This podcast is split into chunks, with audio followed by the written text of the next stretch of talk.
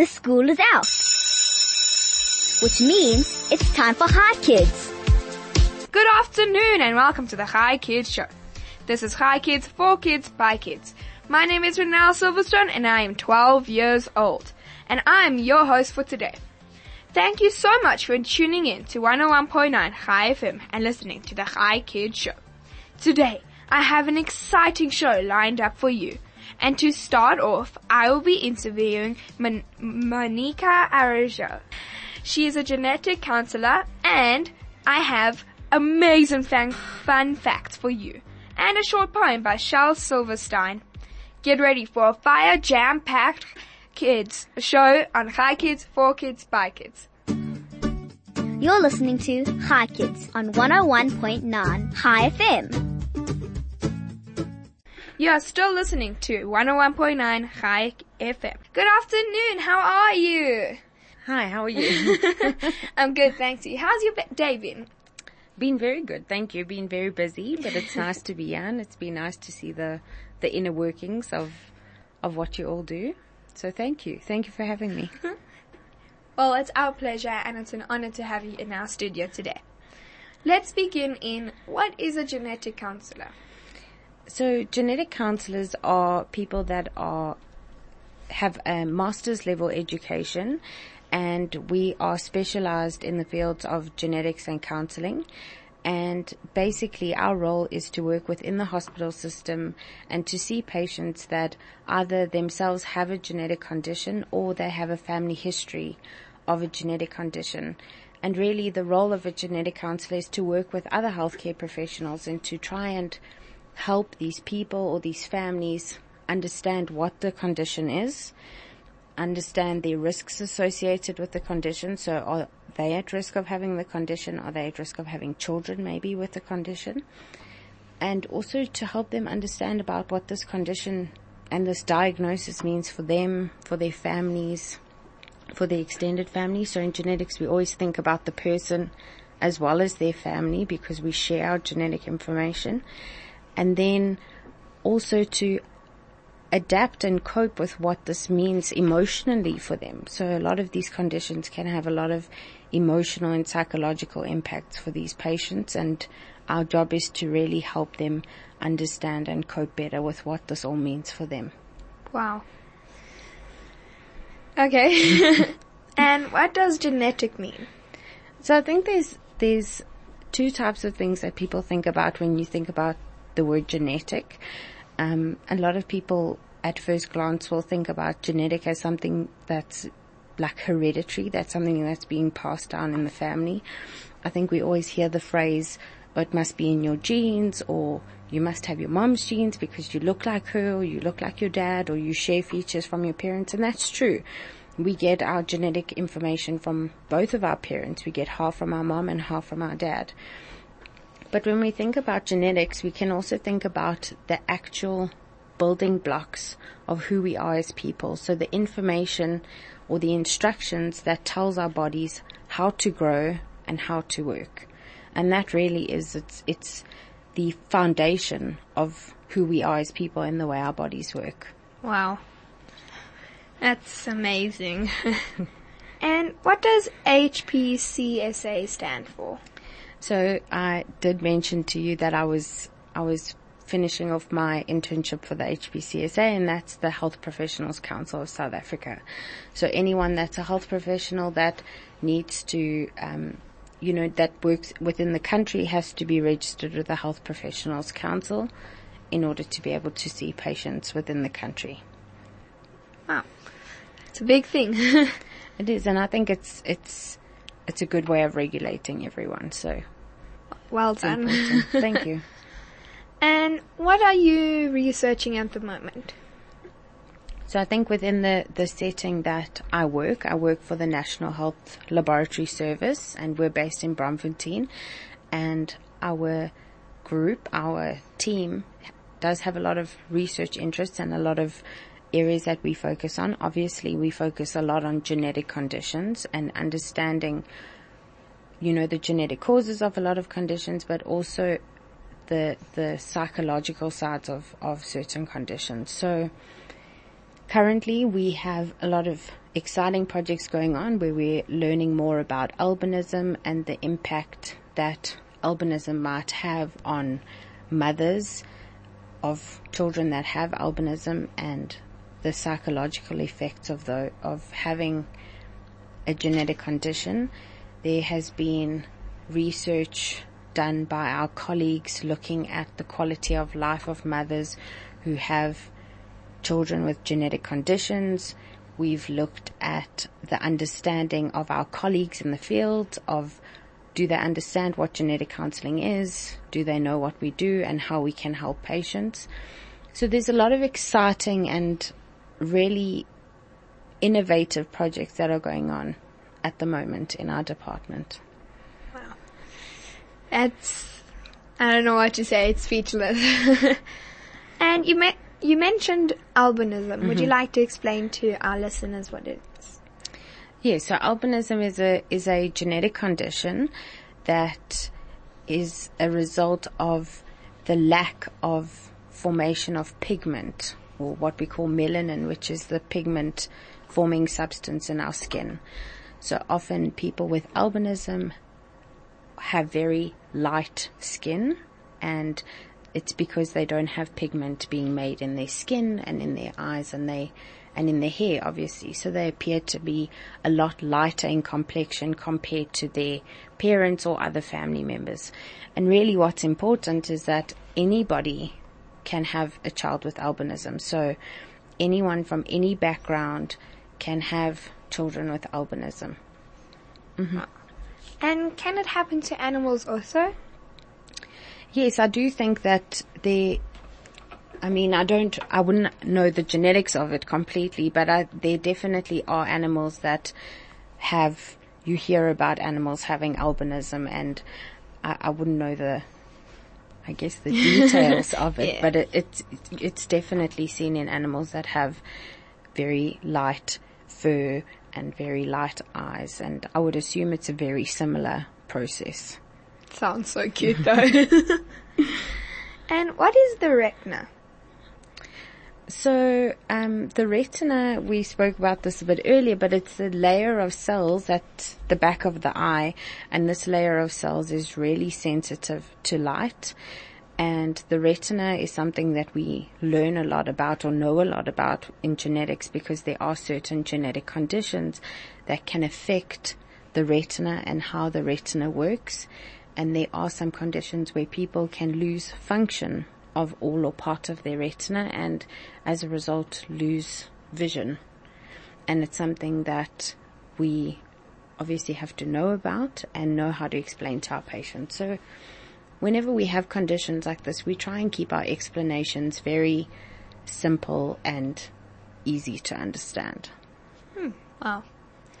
And what is genetic disorder? Like, what can you get it from and what is it? Okay, so I spoke about genetics being that information that we receive from our parents. It's a set of instructions that tells our bodies fr- right from the beginning how our bodies are going to grow and how they're going to form and how they're going to work. So the idea is that when you have a genetic disorder, it's because there seems to be a change or a fault in that genetic information that you have inherited from your parents. And it could be because it's a, it's a fault that has been passed down in the family where one of your parents had it and they've passed it on to you. Or it could be something that has really happened for the first time in a, in an individual where their parents weren't affected. And obviously because of that fault or that change in the genetic information, their body doesn't grow the way it's expected to grow, doesn't behave the way it's expected to behave. And that's when you see certain genetic conditions. Uh, I hope how- that makes sense. Yes. and how can you predict that you have one? So I think it's different in different situations. I think if you know that you have a family history of a genetic condition, like we spoke about the albinism, if you know that you have people in your family with albinism, it would be something that you would keep an eye out for. Sometimes genetic conditions happen for the first time, like I said, in somebody, and it's less obvious, so you wouldn't know necessarily to go and look for it. But that's really where genetic counselors and our our colleagues, medical geneticists who are doctors that are specialized in genetic conditions, that's where we occupy that space within the medical field is that they are trained, our doctors are trained to identify individuals that have certain characteristics or features that when you look at them provide clues or ideas that this could be something that's actually a genetic condition. And then our doctors and our genetic counselors really understand what would be the most appropriate course of action. Do we do genetic testing? What genetic testing do we do? So they really are the specialists in that field and, and that's why it's so important that other healthcare professionals and other doctors treating these patients refer them to the genetic counselors and to the medical geneticists so that they can get the most appropriate care and that someone can recognize that it, this is a genetic condition and how can we, you know, figure it out. Wow, really interesting. Mm-hmm. And how early will are you able to predict you ha- can get a disease or like, you know? Mm-hmm. so I think it's again, I'm going to say it's so different in in different situations. I think if you know if you have a family history of a certain condition, you could potentially be tested once you know the family history of the condition. I think it's different when there's a condition that is in the family and you want to test a pregnancy for it. There are certain tests that can be done at different points within a pregnancy. And obviously that depends on you know, what the condition is, if there is testing available for it, and when in your pregnancy you would like to pursue different types of testing. So you really could test anyone at any age provided you know what you're looking for kind of thing. But the important thing is that it's the person's choice. So if a mother wants to ch- test a pregnancy, for example, it's, it's her choice to decide whether or not she would want to pursue that kind of testing. But because we know that genetic errors or genetic faults are there when that baby is being formed right from the beginning, that genetic information has that fault right from the beginning. So you could really test whenever appropriate. Wow. And how would you be able to heal a genetic disorder or any disease or something? So I think the difficulty with genetic conditions and what we understand about genetic conditions is like I've just said, that, that genetic fault is passed on from parent to child or happens when that baby is first, first being formed. So that error is part of that person's genetic makeup. So every cell in their body has that genetic fault in it. So for many genetic conditions, all we can do or all we offer is treatment or symptomatic treatment and treatment based on what they present with. So we can help manage the condition better and try and allow people to, or individuals that have genetic conditions to have the best kind of care, but it's not always something that is as easy as saying we can cure it because it's within our genetic information. Yeah. Sad though. mm-hmm. And I read somewhere that there are three novel genes. What is a novel gene? So I think it's, it's in whatever context you're looking at it really. The, something novel obviously means that it's new. So when we talk about a novel gene, it might be that it's a newly discovered gene or a gene that, you know, may have been known but didn't really understand what, why we were looking at that gene or what role it played in the body. So that's what I would assume we're talking about with the novel gene. Hmm, wow.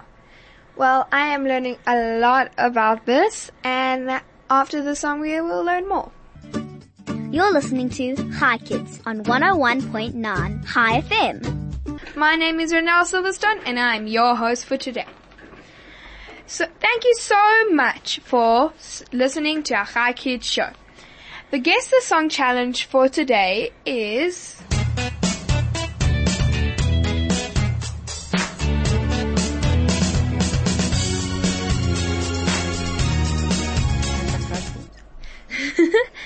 And if you know the answer, you can SMS us on 34519. Let's carry on with our interview with Mon- Monica. If you have any questions for her, you can send them on our line 34519. I'm sure she would be delighted to answer them. Before we carry on, our second animal fact of the day is Did you know that crocodiles cannot stick their tongues out? I guess we humans are lucky. I mean, how else would we be able to lick our ice creams? Alright, let's carry on. What is DNA? So DNA is deoxyribose nucleic acid and our DNA is what we call our genetic information. So that is the information inside our cells that has these instructions that we've been talking about that tells our bodies how to function. Wow, that's cool. and what is RNA?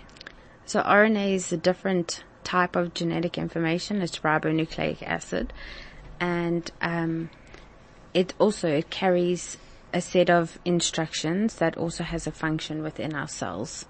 So both DNA and RNA encode certain instructions and information that help our bodies work by allowing certain processes in our cells to function properly. Wow.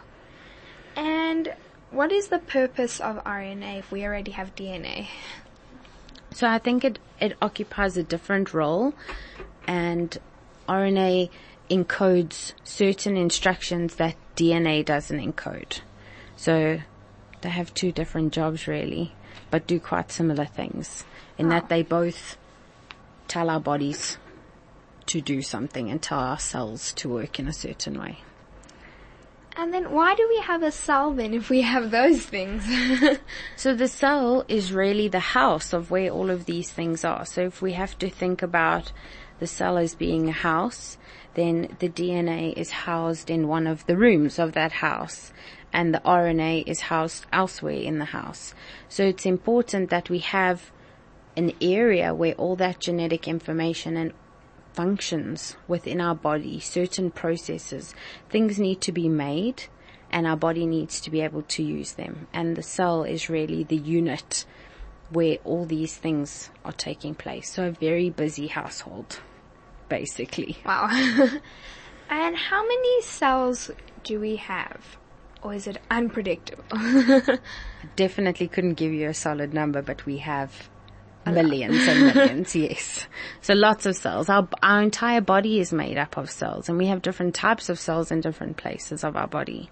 So obviously we have skin cells and we have cells in our eyes that occupy a different function and we have hair cells. So there's different types of cells and they all have different roles to play. Wow. Someone once told me that every 10, well not 10 seconds, but every time, a few, in every one second, uh, 10 cells or more, you know, fall off. Is that true? I think we do lose cells at quite a fast rate. Um, d- you can certainly see it if you have to jump in a bath and just scrub your skin. You can see that your dead cells always fall off. And really that is, that is the, the, the role of our body is to make cells, those cells are, have a function and then those cells die off. Wow. Cells are very important. I'd, I would say so too. are cells like living things? Cause they, you said cells are everywhere in like everything. Mm. But then how come if they're living things and they're like in a wall, how come the wall's not living? This is a this is a very uh, philosophical, I think, type of question more than anything. But when we think about the cells in our body, the cell is what we call the basic unit of life.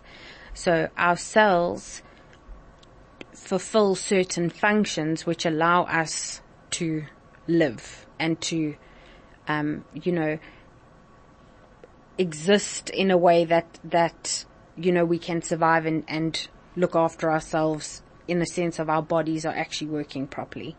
So, yes, regards to the cells in the wall, we'll have to ask a philosopher about that. But I definitely think that the cell is what we, we rely on as our basic unit of life. It does its job so we can do ours. Yeah. Well, maybe if someone is listening here as a philosopher, you know the answers, message it in. Alright. What is the mitochondrion? Okay, so I explained to you that the cell is like our house and you have to think of our house as having many different rooms. The mitochondrion is one of the, I'd say one of the rooms within the cell that is regarded as the powerhouse of the cell. So the, the mitochondria creates energy for the cell to allow the cell to perform its functions. Wow. And what about the nucleus? So the nucleus is that room where our DNA is stored. So basically all DNA functioning happens within the nucleus. It's, it's where the DNA is stored and it's where DNA is replicated and copied and sort of the central hub of where all our genetic information has its role to play. So you said that our cells do fall off. And mm-hmm. we have several layers of skin. How mm-hmm. come those layers don't come off every single time they fall off? Because I think once those cells are living and and actually performing a function, they're all sort of stuck together. Our cells are like bonded to each other. And once cells die off and we scrub them, I mean, obviously the upper layer of skin is really at, at the surface level, but our cells are held together and there's many different proteins and substances that hold our cells together. Otherwise we wouldn't be all together ourselves either. So it's, it's important that when cells die off that they're sort of, you know, they can leave us and then we have new cells.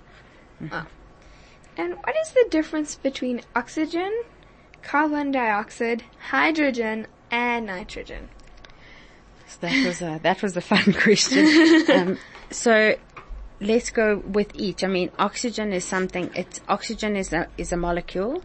So it's a substance that exists in the air that our body uses to breathe. So we breathe in oxygen and that oxygen is important for our cells to function. So we use that oxygen to create energy to allow the cell to work. Carbon dioxide is normally a byproduct of making all that energy for our cells and that's what we breathe out. Nitrogen is also something that exists in the air and often is sort of released into the air through plant species. And then we also have, what was the other one? Hydrogen. Um, yeah. Which also exists in the air. So they're all molecules and they have a role to play. Our body uses some of them and doesn't use others. Wow. That's cool. and what does HO2 stand for? And why, why does it? Is it H2O? Yeah, Yeah. I think it is. Sorry. Fault. H2O is water. Basically, the H refers to hydrogen and the O refers to oxygen. So for every molecule of water, you have two hydrogens and one oxygen, and that makes up water. Hmm, wow. But how come it has a special scientific name? because it's a it's like an index for people that are that deal with chemistry and those kinds of things i guess to be able to figure out how would you make water it's a very short recipe two hydrogens and an oxygen and you can make yourself a molecule of water hmm. so i think that's a special name but to run around and say h2o might be a bit difficult and we've decided to call it water instead Yeah. And how does a person determine that the next like person is their brother or sister using hair, skin, blood, a cell? So it's quite a, I think it's quite an involved test, and I definitely say that our colleagues um, that work within that realm of of family testing and paternity testing and all of that might be able to give you more information. But basically, we use regions of genetic information. I explained to you earlier that we share our genetic information with our parents. Obviously, we get half of our genetic information from our mom and half from our dad, and our siblings as well would get half from our mom and half from our dad. So we would assume that as siblings, you would share a lot of your genetic information and you would share the genetic information with your parents. So then it becomes quite easy in a way to look at certain regions of your genetic information and compare them and say, okay, you and I share a lot of our genetic information. We might be siblings versus me and someone else that doesn't share any genetic information. We might not be. So it's quite a complicated, I've, I've really explained it very simply, but Yeah. it's, it's that concept of com- comparing genetic information. Wow. Mm-hmm. And what is diffusion? We're, we're jumping from genetics to biology today. Yep. so diffusion is basically the movement of certain particles. So we can think of particles as being molecules from where there are many of them to where there are very few of them. So on what we call a gradient. So from many to few until there's what we call equilibrium. Okay. Um, what is the membrane and the chromosome? Okay, so a membrane is the cell membrane. So that's basically, we're talking about the cell being the house. The membrane is the outside of the house, basically. It's what encloses everything in the cell and keeps it all in there. And the membrane is also really special in that it allows for transport of some substances into and outside of the cell. Chromosomes are a bit different in that chromosomes are a way in which our DNA or our genetic material is packaged. So as humans, we all have, or we all should have 46 chromosomes, okay? 23 pairs. So 23 from mom and 23 from dad. But basically our chromosomes is just DNA that's packaged in a specific way. And normally we can see our chromosomes under a microscope. What about the ribosome? I don't know if I how do you Ribosome. pronounce. Yes. Okay, so the ribosome is a, a type of RNA that's in the cell, and the ribosome allows for the production of certain substances like proteins within the cell. So the ribosomes really help convert our messages from our DNA into actual substances like proteins. and how do you replicate DNA? So DNA replication occurs naturally in our bodies. I said to you that cells need to make more copies of themselves when some die off. So DNA is replicated, but we obviously have the op- the opportunity to replicate DNA within the lab. So there are certain techniques and certain ways of using enzymes and lots of scientific equipment and stuff like that to copy DNA that we get. And you can replicate it and make more. But basically, it reads the DNA and makes more copies of it. Special enzymes. wow. Mm-hmm. I know I have learnt a lot today and I am very happy about it and I think everyone else listening to also le- learnt a lot about this. This has been Hi Kids, For Kids, By Kids. My name is Renelle Silverstone and I am 12 years old. Thank you so much to my producer, Senna and DJ Flo for pushing the big red buttons. Thank you so much for listening to Hi Kids, a show for kids, by kids. Join us next week Monday for another Hi Kids show, only on 101.9 Hi FM. Goodbye kids, Shabbat Shalom!